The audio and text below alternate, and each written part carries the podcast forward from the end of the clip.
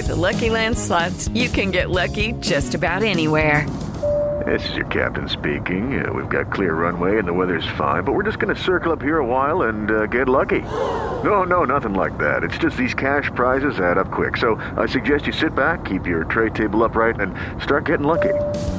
Play for free at LuckyLandSlots.com. Are you feeling lucky? No purchase necessary. Void where prohibited by law. 18 plus terms and conditions apply. See website for details. Hello, it is Ryan, and we could all use an extra bright spot in our day, couldn't we? Just to make up for things like sitting in traffic, doing the dishes, counting your steps, you know, all the mundane stuff. That is why I'm such a big fan of Chumba Casino. Chumba Casino has all your favorite social casino style games that you can play for free anytime, anywhere with daily bonuses. That should brighten your day a little. Actually, a lot. So sign up now at chumbacasino.com. That's chumbacasino.com. No purchase necessary. Group. Void were prohibited by law. See terms and conditions. 18 plus. Hello, it is Ryan, and we could all use an extra bright spot in our day, couldn't we? Just to make up for things like sitting in traffic, doing the dishes, counting your steps, you know, all the mundane stuff. That is why I'm such a big fan of Chumba Casino. Chumba Casino has all your favorite social casino style games that you can play for free anytime, anywhere with daily bonuses. That should brighten your day a little. Actually, a lot. So sign up now at chumbacasino.com. That's chumbacasino.com. No purchase necessary. VGW Group. Void were prohibited by law. See terms and conditions. 18 plus. Pad up. It's the Australian Cricket Podcast. And here are your hosts. Welcome back to the Australian Cricket Podcast. I'm your host, Andrew Mensel, aka Menners. Welcome to the show. Let me introduce my panelists this week. Uh, I've taken this from Gav's Twitter bio. He's written about himself. He's a freelance cricket and sports writer. He's addicted to sport all around the world. He's author of the book Teen Thunder Down Under. He's also got a photo of him standing proud as punch next to the great Australian batsman Arthur Morris. Welcome back, Gav Joshi. How are you? Hello, I'm good, Menners. Nice to be back. Did you enjoy your northern adventure? I did, yeah. Great weather, good cricket, watching some of the future stars of Australian cricket. Excellent. And joining us for the second time, we welcome back Lisa Sthalekar. Her Twitter bio reads, was an Australian cricketer, so she's immediately trumped all the other Twitter bios I've written out. Uh, she's now a Sixers BBL player, IPL, ICC, and 10 sport cricket commentator, cricket writer, and coach, sports tragic. Welcome back to the show, Lisa. Thanks for having me. Now, when you were last on the show, you were a retired player. Now you've just played out the women's BBL season. You played in the final of the women's BBL. Uh, how was that experience? Oh, look, it was an amazing experience. Uh, firstly, to, to come out of retirement for the WBBL, uh, I didn't want to miss out on the opportunity of playing with my mates, something um, that they don't tell you when you retire that that's probably what you're going to miss the most. Uh, so I enjoyed it. We I didn't enjoy when we lost eight games straight, but then I did enjoy it when we uh, found our way into the final. But unfortunately, Sydney Thunder were the better team on the day. Well, you were instrumental in uh, getting the Sixers through to the final. You took three for nine in the semi final versus the Hurricanes. So big performance. So that was a good good day for you. Yeah, it was. It was finally a, a time that I contributed with the ball. So um, uh, otherwise, I was constantly questioning why I was coming out of retirement. Well, we've got a big show today. We've got plenty to get through. We've got a sledging quiz. We've got uh, some women's Big Bash chat. We're going to look at the one day internationals played. And uh, we've got no commentary critique segment this week. I've left that out because we've got two commentators here. Gav was had to go at commentating up north. Lisa, a professional commentator. So I've left out the critique uh, Good decision. But I was wondering, you know, if you guys have got any tips for commentating. You know, since you've been in the commentary box, what you've learnt, uh, any lessons, any shockers. T- talk to the listeners. Take I'll us keep it- behind I'll- the I'll keep It microphone. simple. It's good to have a professional next to you because let them dictate and then you sort of give, you know, add your little couple of cents worth. But, you know, sit back and watch how the professional do it while Lisa will probably give you a little bit more than I do. Yeah, it's certainly a skill that you're not quite sure of when you first go into the commentary box. You think you can just talk about cricket because you love it, you're so passionate, you you know stories behind it, but it's the timing of it all. That's the real um, skill behind commentary. So, um, whilst I'm still learning this art, like Gav said, is to learn from the, the guys that have done it for a lot longer. So, I've been fortunate enough to to work with some of the greats um, from a commentary point of view. So, I do like Gav sit back and listen and write what they've actually said to to try and teach myself of what I need to say at certain times. Any particular commentators that you look up to? Oh look, I, I really like Alan Wilkins. I think he's he's really good. Um, Ian Bishop, he's pretty cool, cool, calm, and collected. I've done a lot of stuff uh, with Danny Morrison, so you've got him at the other spectrum, um, where he's a very theatrical commentator, and T20 cricket is great. And then you've got um, Sanjay Man- Manjrekar and um, Sunny Gavaskar, who doesn't say much, but when he speaks, it's quite funny. It's quite dry sense of humour.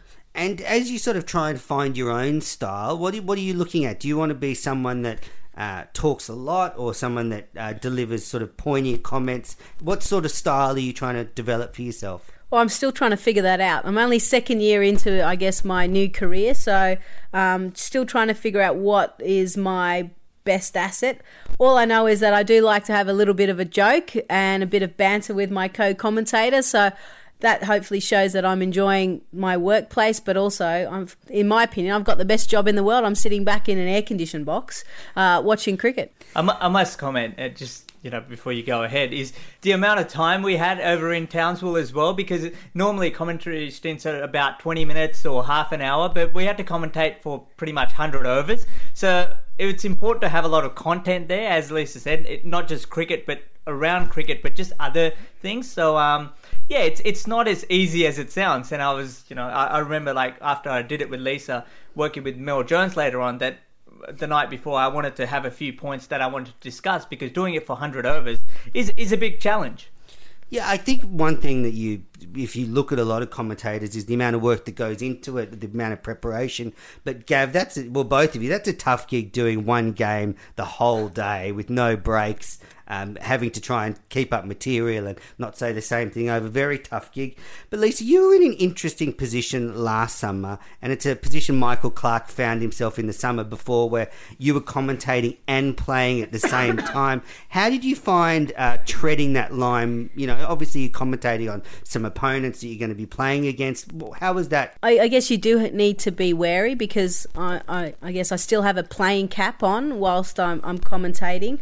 Uh, the main thing is just for me, especially with the WBBL, it was all about enlightening the viewers on the stories behind the players.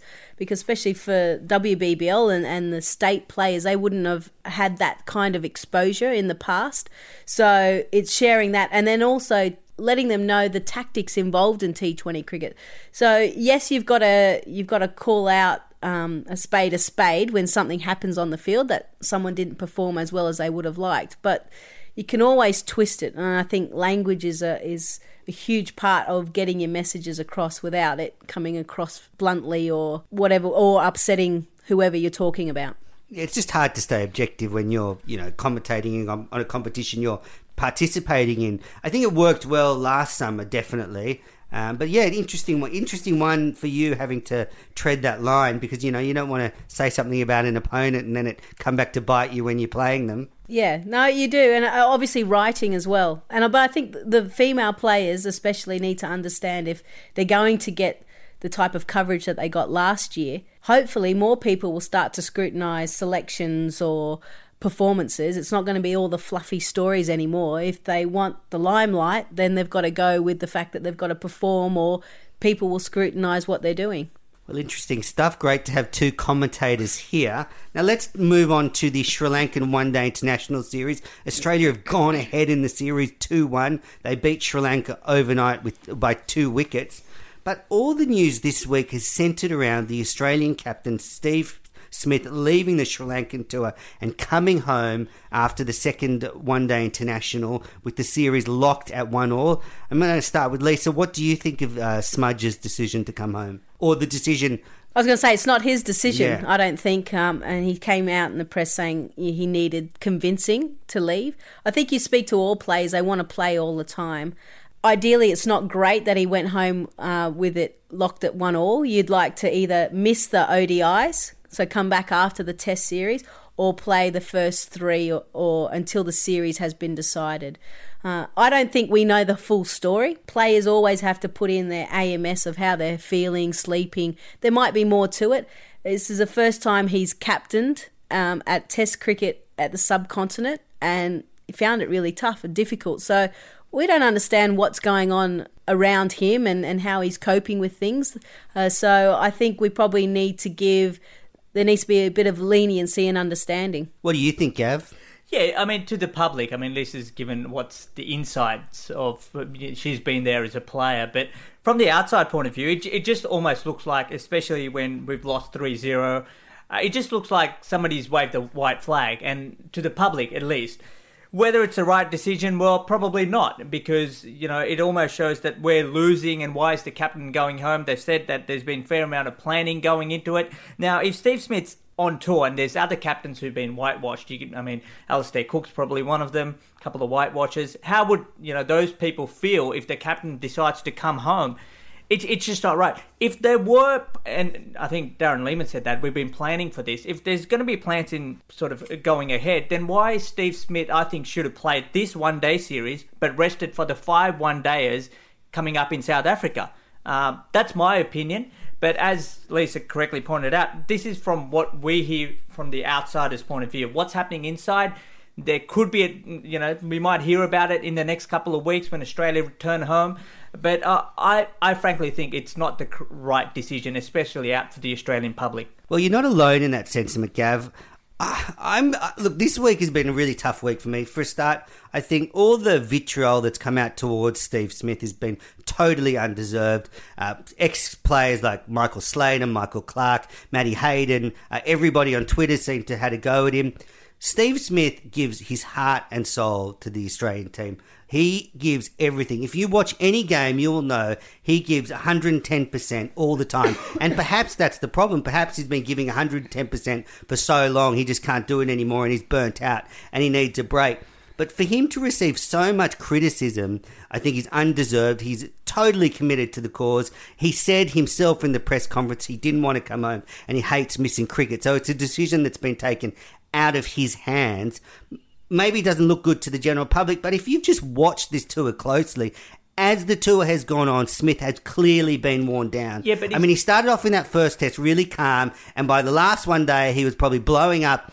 He was blowing up at everything on the field, and you can imagine how much he was probably blowing up in the sheds. And they've said, "Look, mate, you need need a rest." But is the criticism pointed directly at Steve Smith? I don't think it is. I think it's sort of pointed at the whole Australian uh, you know, it, whether that goes from Pat Howard, it goes to Darren Lehmann, the selectors. I think it's pointed at Australian cricket in general rather than Steve Smith. I think nobody's denying the fact that Steve Smith's putting in, you know, a, a hearty effort in. Nobody's denying that. It's just that he's been forced to make a decision, and that's where it's gone wrong.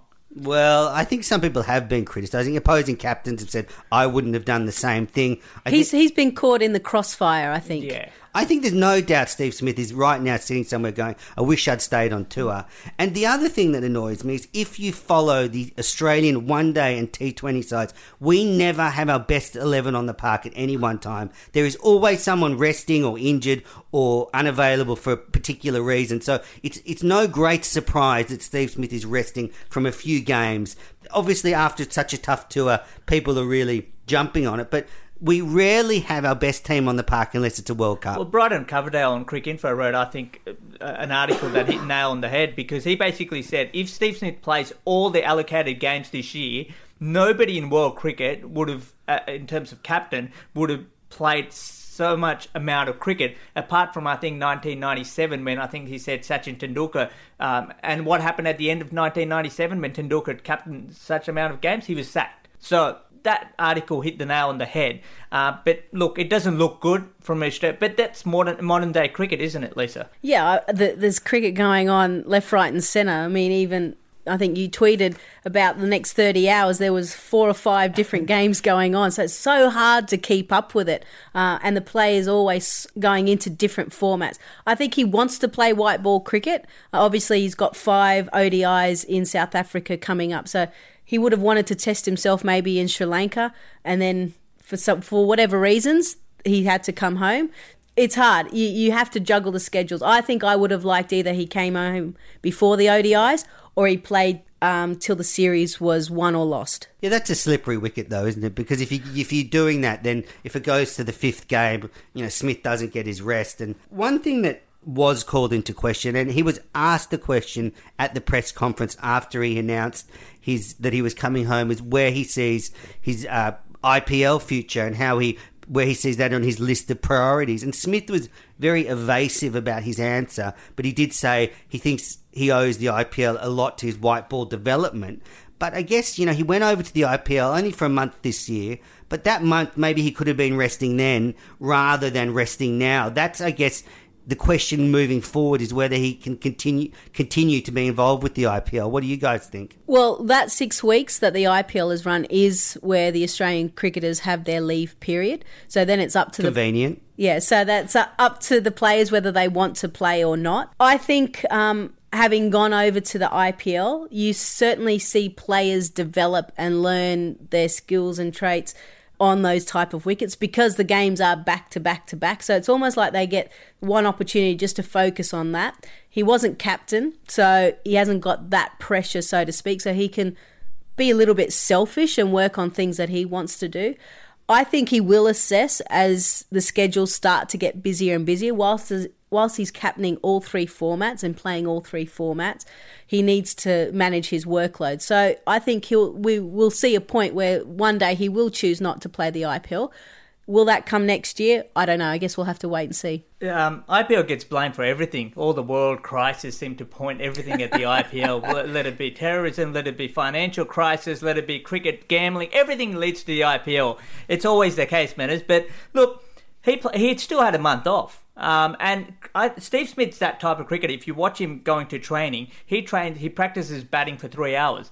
At the IPL, he could just sit back and you know not have his bat for about 30 minutes uh, playing for Pune. Uh, but instead of instead of that, he actually goes to the nets and practices for three hours. I've seen him do that even at net session. So he's that type of the character that he loves having. Uh, you know, long net sessions. So he likes to overwork his body, and that actually suits him. That's just the style of player he is. I mean, David Warner, if we think David Warner sits back in the IPL, we probably wouldn't know how successful he was as a captain. Same criticism's also been spoken about AB de Villiers, who's not playing for uh, South Africa in the Test match, and he played in, in the CPL. Whether he should be doing that as well. The Indian players always get sort of criticised. Yeah, but it's, it's Steve, Smith's paid millions of dollars. Yeah, but but but it's not for money. It it, it can't be for money. He actually enjoys if it's it's about development, then it's surely it's helping his game. It's helped David Warner's captaincy. Mitchell Johnson in 2013, as I keep going back to, John Wright, the Mumbai Indians coach, sort of got him in the right mindset, saying, You're not an Alan Davidson, you're destined to be a Jeff Thomson, so bowl like it, and sort of change something in his mind.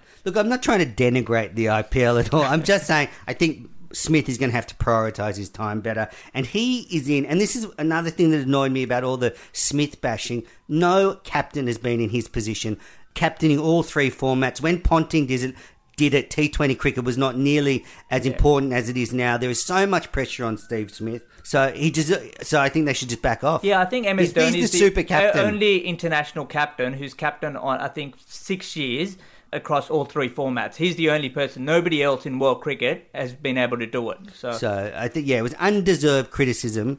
But out of that, David Warner has uh, been appointed skipper for the rest of this series. So going to be interesting to see how he goes. Um, let's look at the two one days that were played. The second one in Colombo, Sri Lanka leveled the series, winning by 82 runs. Sri Lanka batted first and made 288, and I think uh, Sri Lanka were able to get away by exposing our part-time bowlers. Head went for 41 off four overs, and Henriques uh, went for 40 off his five overs. That was probably the difference. The fifth and sixth bowler getting carted, but uh, James Faulkner took a hat trick, and it was the the missed hat trick. The only one. I think in world cricket that knew what was going on was the commentator Brian Murgatroyd. Faulkner didn't know he had a hat trick. Uh, the play, no one knew. I don't think the batsman knew. It was it was a great moment though. Yeah, it was a great moment. I was watching at the time and it was shouted out from the commentary that it's hat trick delivery. But the problem was it was over two different overs and so much was happening at that stage. I think Australia picked up four or five wickets in, in, in a short space of time. So no one knew exactly what was happening. That's probably a good thing. I mean, if you if the bowler doesn't know it's a hat trick, that's that's amazing. Because uh, I mean, a bowler always knows when they're getting wickets, don't they? They do and they don't. It's, Australia had been um, smashed to all parts of the ground prior to kind of wrapping up the tail quickly. So uh, it was all about trying to bowl your best ball or bowl to a certain plan. And, you know, sometimes bowlers' mentality, they narrow in on what they need to do and they forget everything else. It was the first hat trick where uh, none of the batsmen were actually dismissed for a duck. He's the sixth Aussie to take a one day international hat trick. In that game, Zampa took three for 42, and uh, that goes well with his three for 38 he took in the following one day in the third o- ODI. So that's six wickets in two games. I think Zampa's locked up that spinning spot now. Yeah, I think he has. I think he, he he's got great control for a leg spin bowler. You know, he's not looking to turn it big. He's looking to kind of bowl with that consistency. The one that he shoots in at the wickets to get LBWs or bowls seems to work as well. And the, the floaty leg spitter outside off where he tempts the batsman to come charging down works for him. So he's figured out a certain formula that works at international cricket, or should I say more so for the T20 format, uh, and he's bringing that into the ODI. So he's a guy that loves to be in the contest. He wants to to be the one that changes the game. He's just got that appetite for that. So I think for a, a, young leg spinner, that's the right attitude to have, and we're starting to see his performances now on the field back up that attitude. Yeah, absolutely. He's number one spinner, undoubtedly. And especially uh, when I spoke to him during the IPL, he said the best thing is everyone wants me to uh, me to be a prototype of Shane Warne, but it's not going to happen. I don't have the big forearms. I don't have the big fingers. So I got to work with what I have. And my strengths are to keep it accurate, bowl stump to stump, and just throw a little bit of variety. And he's been able to do that. And you hit the nail on the head when you said he loves the contest. He wants to be in the contest. So, and he loves it. Especially, he gets a lot of his wickets when batsmen are trying to go after him, which just shows that he has confidence um, and he's able to repeat his action, have his strategies. Undoubtedly, I, I would be even thinking ahead. You, you think he'll go to India for the for the test six months away. Definitely. So Australia were chasing 288. They never got close in that second ODI. Warner and Finch went early. Wade was the only Aussie to pass 50, making 76 off 88 balls. Uh, there was a bit of niggle in this game. Um, there was a Thisara Perera gave Warner an almighty send off. Mitchell Starc had a few words to say, and um, Starc was handed a reprimand for his involvement in a battle with Chandimal. Pereira was fined his match fee for uh, a lot of 15% of his match fee for giving it to Warner. So a little bit of fire in the belly between the two sides. Good to see. As it should be. We all understand the spirit of cricket. You don't want to take away the ability that you're in a contest and you're trying to win a game for your country. So every now and again it's going to get heated as long as it doesn't cross the line. So I don't mind seeing that. I don't mind seeing players get their back up about things. I think it adds to the drama, the atmosphere of the sporting event. Now, I don't know if I said Starc was fined, but he wasn't fined for that game. It was Perera. But Starc should be fined every time he throws the ball at the batsman in front of the stumps at the striker's end. I'm not sure why Starc ever thinks that's a good idea because you can always tell when Starc's having a rough day because he'll just throw one down at the the striker. And he did that again in this game. So I think that's one habit he needs to get out of. I don't mind a few terse words at the batsman, but throwing the ball at them might be He's a just too far. up the ball for the, so it can reverse swing quicker. That's all. Maybe. Smart. Smart guy. Uh, but the the thing I wanted is if if you've created a level one offence, I'm not sure what the ICC rules are, but if you have another level one offence within six months or a year, then you should get a you know whether that's a three game ban or I think they you should, know why, Gav? Because in the IPL and the CPL, they endorse all these send offs. They love it for the TV. So it's just creeping into the Yeah, well- international game. well, think about it. We'll I get mean- the Sergeant uh, Cottrell giving the, the salute Well, send Karen off soon. Pollard threw his bat at uh, Mitchell Starc, and he was fine to play next game. So That was a good one, wasn't it? I I don't mind the send off. I got it It's good theatre.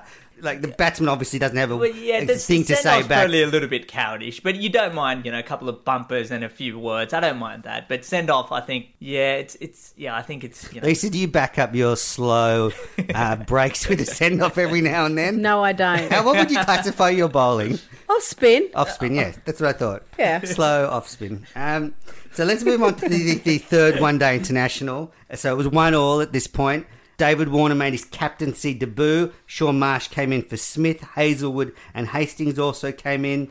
Henriques and Lyon both went out. Sri Lanka were all out for two, 226 batting first. Warner marshalled the troops really well. The, the big thing for me I noticed with Warner when he was in the field as captain is he just used the five bowlers. He didn't go to his part time bowlers at all, which is a, a change of tact from uh, Smithy.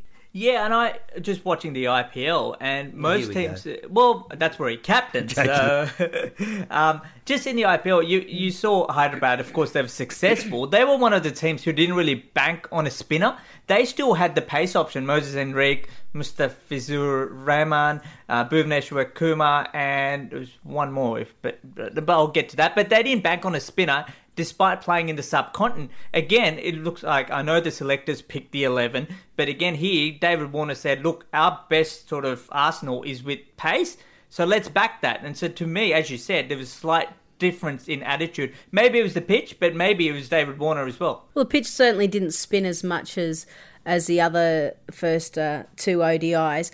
I'm a, a real believer of using your five bowlers, uh, unless your sixth is seen as a really good bowler. Uh, it's not about trying to give everyone a few overs here or there and see who works. It's sometimes your best bowler, let's say, for instance, Mitch Starc goes for plenty in the first and he doesn't get a wicket the first over. Well, he should be entitled to come back. Whereas I think if you have six or seven bowlers, you almost feel like, well, hang on, maybe I need to give number six or seven an, an opportunity because my number one didn't quite fire. Well, I think they need to be taken off and then they need to be given another opportunity. So by only having five and maybe a part time six in the bank, if one really does go for the journey, I think you should always come back to your five first before you start looking at your your sixth and seventh. Makes sense. And as we saw in the second ODI, head got spanked. The bowlers really combined well to uh, restrict Sri Lanka to 226. I thought it would actually be too much for Australia chasing that. And when Australia slipped to three for 44, uh, Warner went out early. Finch was given out LBW after getting it off to a dashing start, walked up the end, and it looks like he asked Shaun Marsh, should I refer it? Shaun Marsh may have said no, don't refer it. We don't know because we're not lip readers. It looked like he was going to miss the stump, so he would have been given a reprieve. Then Marsh got out the next over, so we were really in trouble at three for 44. But what a victory from there.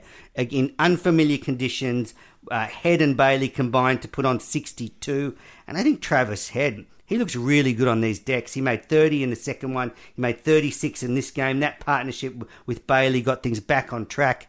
Uh, I think he's a real find. Yeah, I think I like what they did. In the second one, they they bowled him and almost said, "You're playing it as a sort of an all rounder who's going to hit the ball a long way at number six or seven. When Travis Head is a number two, oh, sorry, number three or number four batsman. So it's good to get his opportunity in that third game, and he proved. And I think one of the success for Travis Head watching him bat was the sweep shot. I mean, him and Matty Wade have scored a lot of runs through the middle overs in the second one day and also the third. Lisa's a spinner. So how does it, when you're bowling and the batsman continue to play the sweep shot, that must sort of disrupt your rhythm, wouldn't it? Yeah, it is certainly frustrating because you're trying to entice them to drive, and every time you, you think you've got the ball that will get them to come out and play a drive, they just seem to sweep. So it, it, it is hard and frustrating, and the sweep shot certainly on the subcontinent is something that everyone needs to bring in their game. Doesn't need to be played all the time, but at least opens up a different area of the field to then hopefully allow the batsmen to play their strengths again. I think what I've in, enjoyed about Head not only is the sweeps, but it, he's playing with a vertical bat and trying to hit to cover in mid wicket, not trying to cut late and cut against the spin and things and like that. And he said that was a conscious decision uh, in a press conference earlier this week.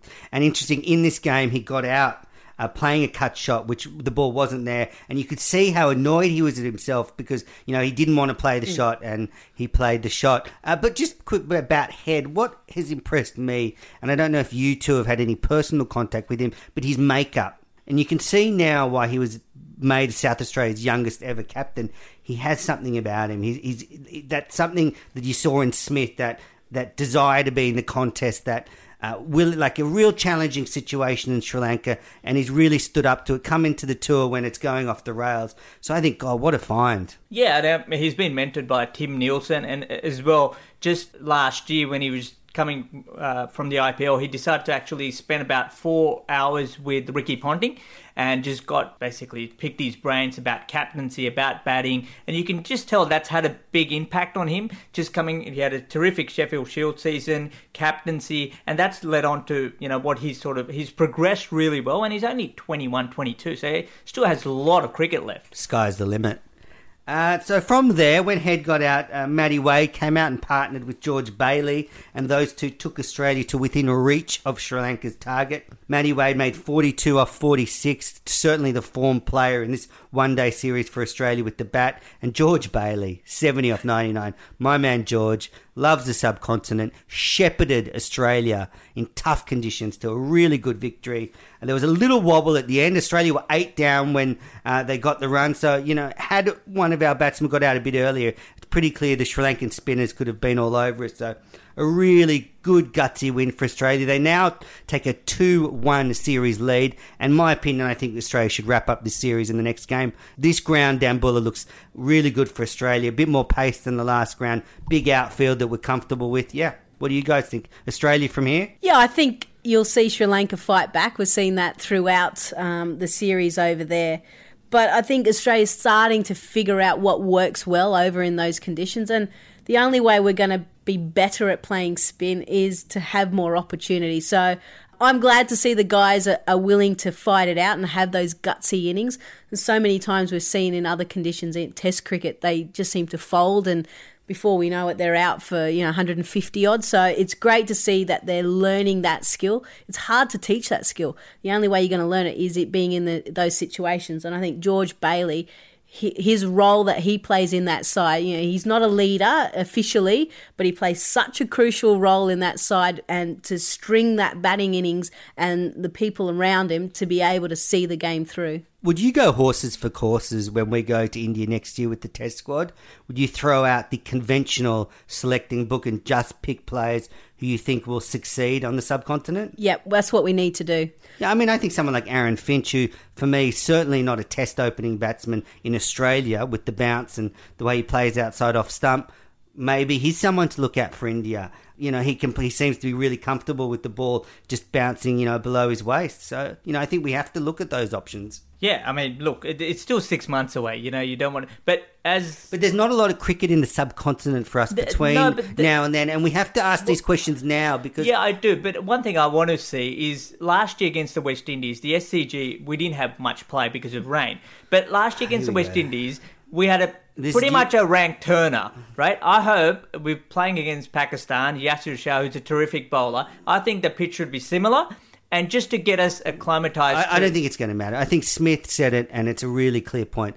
The ball is not going to behave the same here as it does. In the. It doesn't matter how hard we try. We're going to always bounce but, as correct. much. But yeah. what about the one in Blacktown where the game was called off? Wouldn't isn't that like a four-day subcontinent pitch against New Zealand? Why can't oh. we ah. just replicate that and have centre wicket practice? Have four men around the bat. Yeah, but centre wicket, I don't know. You, you you cannot replicate a test environment when you're three for nothing. You got fielders around you, you've got the pressure of TV, everything else that goes with it. As much as we'd like to try as, as coaching staff, try and replicate it, you can't.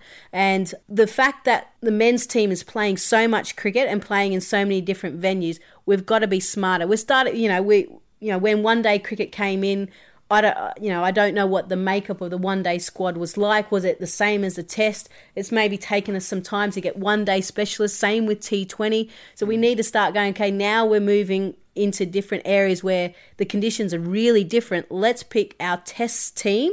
I mean, we saw Darren Lehmann. He's he played more of his cricket over into the subcontinent than he did for here in Australia. So he's a prime example. Hopefully, he can remember that as a selector and, and start to pick those players that will perform well in those conditions.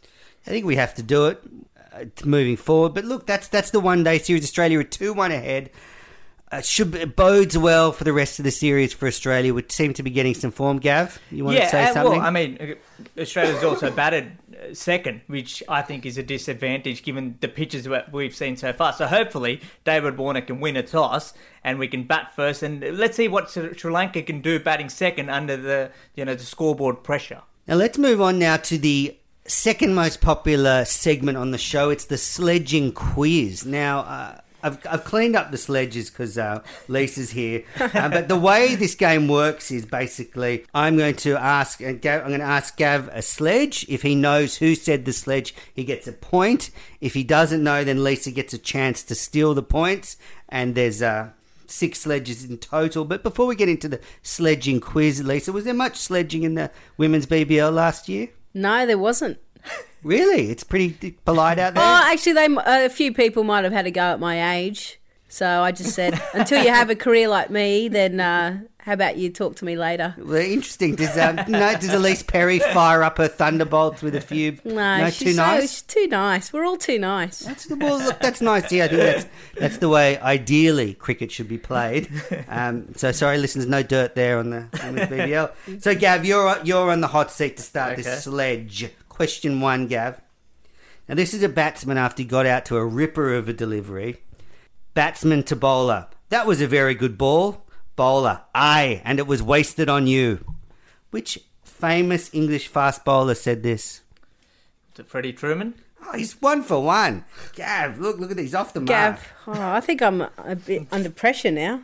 Now, Lisa, this is I a good one. for no you. idea about that one. Uh, th- this is a more recent one, Thanks. and this is a quote. It's been a long, it's it's been a bit of a long battle with Harbhajan. The first time I ever met him, he was the same little obnoxious Swede that he is now. Which uh, former Aussie opening bat said that? Matthew Hayden. Yep, that's two. Well, Lisa's off the mark. It's two. Oh, I just thought that that would be something that he would say. I didn't actually know that. good, good character, good character assessment. Now, Gav, which infamous English skipper said this? Jeez, I'm not a pom here. All Australians are an uneducated and unruly mob. Douglas Jardine, wasn't it? Yeah, two from two, Gav. That's he's off. He's, Gab, bravo. I'm glad you're asking him those ones. More recent for me, This thank is you. all set up here, Lisa. Yeah, you guys have uh, Yeah, exactly. spoken before. no, no, this is not all set up. I tried to get some tough ones for Gav. Now, Lisa, which legend of the commentary box said this about Bruce Reid? Well, Bruce Reid is not the worst batsman there is at international level, but those who are worse would not need to hire the Myer Music Bowl to hold a convention. Wow. Ian. Healy? A bit, cl- a bit older than that one. One more guess. Ian Chappell? Close. Bad Gav, do you want to have a go? Oh, was it Bill Lawry? No, no. It was Richie Benaud. The Wow, late great okay. Richie Really? Benaud, yeah. Maybe you should. Pretty acerbic for Richie Benaud. Yeah. Yeah, you should have said it like Richie. Then we would have got a hint. Yeah. well, they would have given it away. Question five, Gav. Staying in the commentary box, who handed out this serve? The other advantage England has when Phil Tufnell is bowling is that he isn't fielding. Australian commentator. Okay. Uh, Former captain. have to be Ian Chappell. Yeah, it was. That was that, was, that had Chappell written all over it. and finally, Lisa, this is this this this is an easy one. Who said Oh, this in Leeds one say that. day? You've just dropped the World Cup. Steve Waugh. Yeah, that's my favourite Yay. I got that one. Well, well done, Gav. You got you got three. Lisa got two. That's the best result so far in the sledging quiz. Oh, We had Kiwi Bob not Yeah. get any, so you've you've already trumped Kiwi Bob. Well done. What's the best sledge you guys have heard? uh, directed at me. No, no, no. Or On the you might have been around, or Uh, there's a few that I can't say. Right, okay. but God, what is? I think that Steve Waugh one's my favourite one. Yeah. I like Adam Pereira's one to Mark Waugh. I think it, I'm still the best in the family. I like that one. That Yeah. was good. I, I had had one. Um, it was a WNCL match, and two players hated each other. It was a known fact. Um, one was bowling to the other. The the batter hit the ball back, and um, bowler picked it up and just stared stared down at her. And the batsman goes, uh, "What are you looking at?" And the bowler went came back so quick. I don't know. I don't have my animal book with me. I thought, bravo. Oh, a bit testy in the WNCL. Now, a new well, the the second week of a new segment. It's called Read and React. Last week uh, we debuted. We looked at an article by Steve Smith This week in the Read and React segment, we have an article by Andrew Wu, and the headline is Cricket Australia pay system creating a gap between best and the rest, say female players. Now, this is a really good read and react because, Lisa, you were featured in this article, so it's good that you're here. Uh, uh, let's get into the. Everyone has been talking about all the strides that were made by women's cricket last year, and they were a huge growth, a massive success, and that's everyone's been talking about. Now we're starting to see some problems surfacing that are associated with the growing pains in women cricket. Let's start with the headline. Um, is Cricket Australia creating a gap between the best and the rest? I don't think that they they are intentionally doing that. You know, I think women's sport in general, they're trying to get equal rights for the female athletes. Cricket Australia have led uh, I think, in this country and how they've looked after their female athletes. And we see now that the CA contracted players, the, the top players can earn close to 100000 with contract and obviously tour allowances. So Cricket Australia leading that way, but then we've got to remember about the state players as well. So whilst their income and their salaries has gone up, given we've got WNCL and WBBL, there's still I the, the players are talking about a massive gap. You know the fact that they don't necessarily have the same access to the facilities. We're seeing CA players be able to make that decision to become you know semi-professional or professional athletes which means that they can travel up to Brisbane at the National Cricket Centre when they want. They have all of the resources, and you've still got the state teams, you know, some of them training at 6 a.m. in the morning and right at night because they're still juggling work. So it's about making sure that we have the platform in place and everything around them and the resources for that so that state players can then transition nicely. I think the the men had this problem in the mid '90s when the pay was increasing for the, the, the top level Australian players, but some of the state players were you know still part time teachers and trying to juggle a job and training. So, uh, you know, happened to the men 20 years ago. With the allocation of resources, do you think they can make more money available from the pool? Is it there? Sorry, in what sense? Well, can they divide, give more money to the, the women's state players? I think it's certainly there. I think the fact that um, I think females contribute to Australian cricket revenue. You know, I, I buy Foxtel to watch the cricket, women's cricket, men's cricket, whatever it may be. So many females, we're starting to see an increase in female participation, but also there'll be an increase in, in female viewership and things like that. So it goes hand in hand. I think there's certainly the pot is big enough. Um, obviously, the the sharing model that has uh, been there for the men's um, MOU has worked really well, and now it's for the female. So if cricket is successful, then everyone is successful and everyone benefits from it. If cricket is not successful, then the players aren't paid as well. So I think that goes hand in hand. And obviously, the female players want an agreement, want an MOU, and, and obviously having one MOU for both the male and females is something that um, the Australian Cricketers Association is looking to kind of bring to light in the next 12 months. Um, just Lisa, about Uh, women's cricket. What system is there through sort of junior cricket? I mean, if somebody wants to go watch, you know, some under 16s women's cricket, what what I mean process is in place at the moment? Yeah, look, Cricket Australia and the state associations have done a wonderful job. When I first started playing, there wasn't any junior girls competitions at all. So I played boys cricket, and then there was obviously the women's grade cricket. Now there are actually junior female com- uh, competitions. So uh, we've got in Sydney, you've got the Sydney Sixers League and the Sydney Thunder League, and uh, you've also got um, underage T20 Blast. So there's so many different formats, which I think we'll talk about later in the show, that allows all different levels. Um, regardless of your gender as well. So the pathways are excellent, and that's why I think Australia has been very dominant in international cricket because I think our pathways and the pro- programs that we've put in place have allowed those players to continue to develop and grow. What do you think about other sportswomen from other sports trying their hand at cricket now with the success of the BBL? I think it's great. You look at the, the population of athletes, and it's a very small population, and normally whoever's been good at hockey, tennis, cricket have normally tried their hand in other sports. So we're starting to see some girls come across and switch to a certain degree. We saw Ash Barty play. You know, she enjoyed the experience of being part of a team atmosphere instead of being on the road by herself. So cricket has those type of advantages compared to those individual sports. Um, we're seeing, I know Cricket New South Wales just recently have been running a trial for any elite athlete that's represented their state or anything higher uh, in other sports. So we've seen, I think, a few softballers, uh, Kate Hollywood from hockey. We've seen Matilda Carmichael, who was a hockey roo over in WA, who's now signed with the the Perth Scorchers for WBBL and also the Western Australia Fury. She used to play cricket as she was growing up here in New South Wales, but obviously hockey took its preference, and now she's decided to come back and try and juggle both. So I think it's great. I think uh, we want to see as many multi talented athletes out there. It's great for the headlines. I think T20 does lend itself to that sort of multi skilled athlete just coming in and hitting the ball hard and being mobile in the field and being able to, you know, bowl and catch. Whereas it's, it's not as technical as the other forms of the game. Do, do these other sportswomen get a free pass? I mean, are they sort of coming in over the top of other women's cricketers that have been working hard to get up the rung? I don't know what the system is in place this year, but I know Ash Barty obviously played club cricket, trained with the uh, Queensland Fire squad, and then obviously got given a contract. So she still had to do the work, um, and I'm sure also the fact that these type of athletes, when they switch sports, I'm sure that they're so determined to to prove themselves and to fit in that they're actually going to do a lot of the work, and they've probably got uh, the facilities and and the inner drive that maybe a young cricketer is still trying to learn.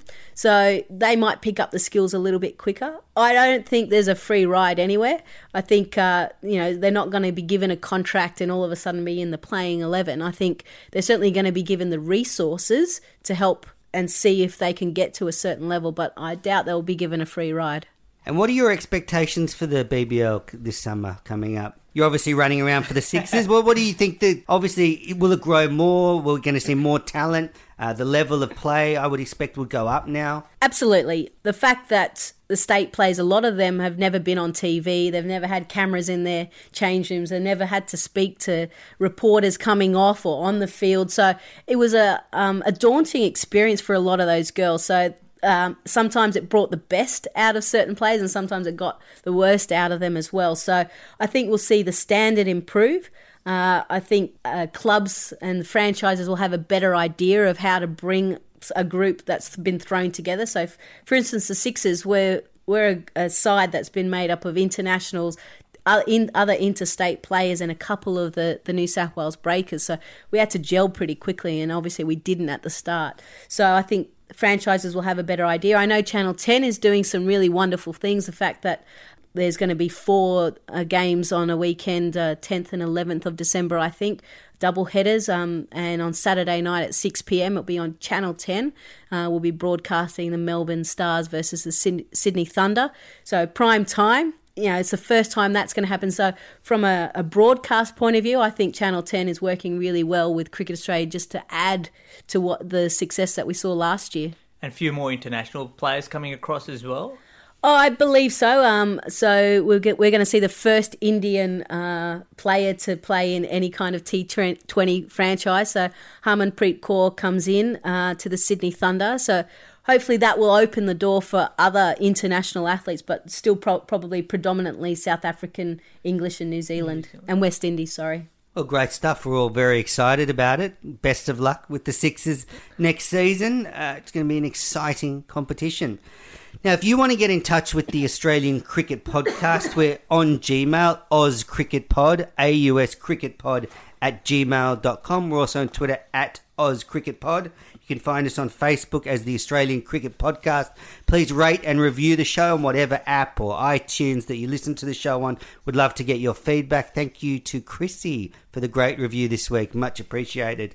And uh, we're gonna I'm gonna play now a sound of Gav commentating on a controversial incident up north, and we'll be right back. Maybe 300s might be on the card here. Well, there's a shout and he's given, and Pandey is not happy.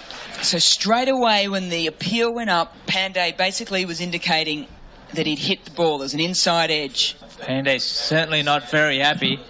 Welcome back to the Australian Cricket Podcast. That was Gavin Action co- commentating on a controversial incident in the uh, Australia A Series up north when Pandey was unhappy with his dismissal. You were right on the ball there, Gav, with that one. Now, Gav, I want you to help the listeners out. You were up north with the Australia A and the NPS, and Lisa, you're up there, so you might be able to chime in on this. If, if any of our listeners go to the pub or they're on Twitter or whatever, and they want to impress their friends and throw up two names of Australian cricketers for the future to watch out for, if they want two names to impress their mates, what two names should they suggest as Australian cricket stars of the future? First one is Hilton Cartwright. He comes from Western Australia. He's come across from Zimbabwe when he was 10 years old. He's a hard hitting batsman, but suddenly in this tournament, he's had his opportunity right up the top of the order. It's the first time he's sort of open in sort of a major Was he tournament. Aussie or NPS? He's in the NPS team. He's 23, 24, he, so he's quite mature, if you, if you can say that, because the rest of the guys are very raw, 18, 19. But he's one to watch out for. There's so many sort of that all-rounders coming through. He can bowl as well. He can bowl around 130. What I was impressed with with his bowling, he can bowl at the death.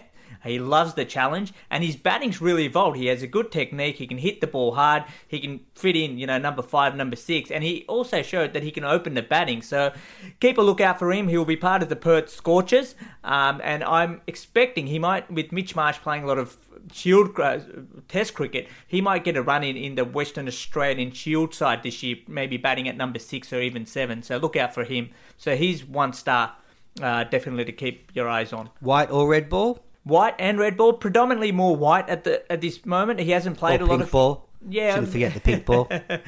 hasn't played a lot of Shield cricket, but um, yeah, look out for him in the white ball. Matador Cup also look out for him. And one more name. Give it to me. Well, I'm still going to stick with. I'm going to go towards a Glenn red. Maxwell. Uh, He's over in Sri Lanka, so um, Sam Heazlett. I think uh, Lisa would have been there when he scored that hundred. He he just looks. He looks like a little bit like Simon Katich, you know, he's, with his trigger movements and so forth, but he's compact with his defense. Now, we don't get a lot of openers like that anymore. He likes to graft a lot of runs, similar like Cameron Bancroft, who's emerging. He scored 100 up in uh, in Townsville. He scored 100 on first class debut as well, coming through. These are the two guys to really keep your eye out on. But also, in terms of bowling, I'm just going to throw in also. I said two, Gav. yeah, one more. Come on.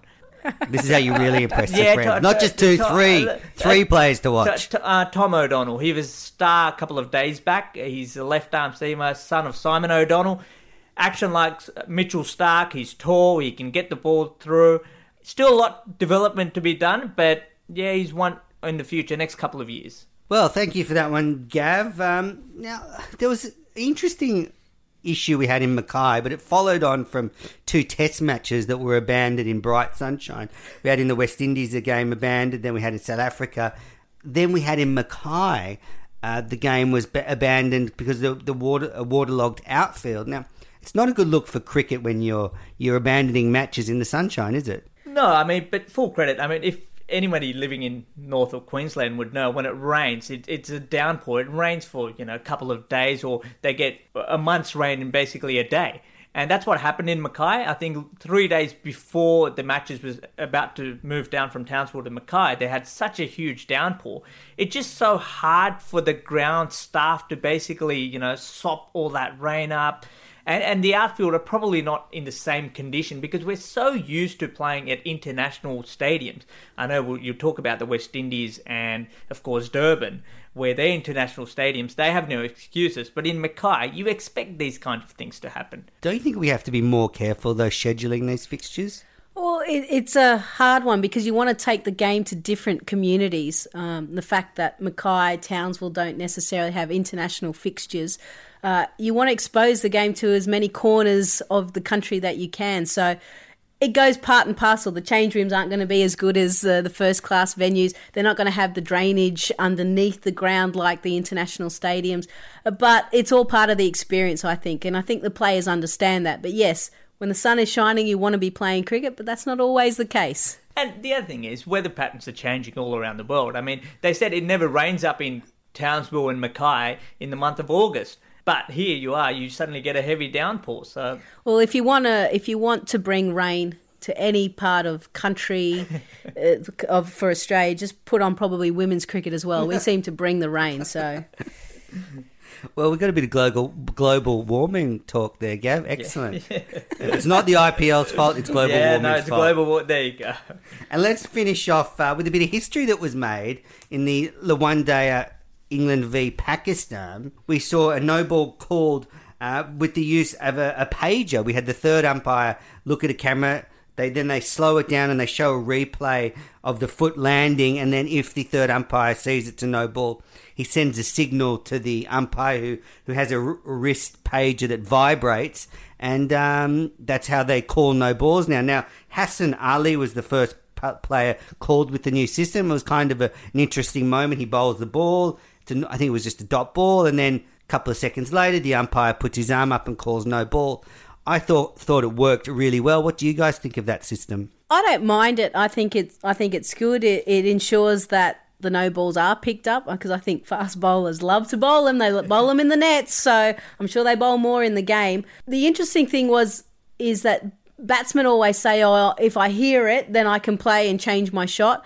I don't know if that's necessarily the case. I don't think they've got that ability to quickly do things like that, but I think it just adds to the integrity of the game. Yeah, I think what the batsman can do is if somebody has put out the arm and saying no ball, is if you've hit a ball out into the outfield and you know it's a no ball, you might not risk that second run, or if it's gone down leg side and the keeper's fumbled it. That's the only advantage, I think. But as you said, I mean, you've got fraction of second. I'm sure you can't react. Well, you have to be a genius. I mean, apart from AB de Villiers, probably nobody can do that. yeah, well, I think Geoff Allardice, the ICC general manager, was interviewed on te- Test Match Special, and he said their studies indicate that at the high level, no one is changing their shot at the no ball. Interesting point you made about the running between the wickets. I didn't sort of think about that one, but after the problems we had with non no balls being called and we had in test matches, I mean, Voges when he was bowled against Dougie Bracewell and then batted all the next day, it, it makes those errors so visible. And the fact that we have all this amazing technology, you can, you know,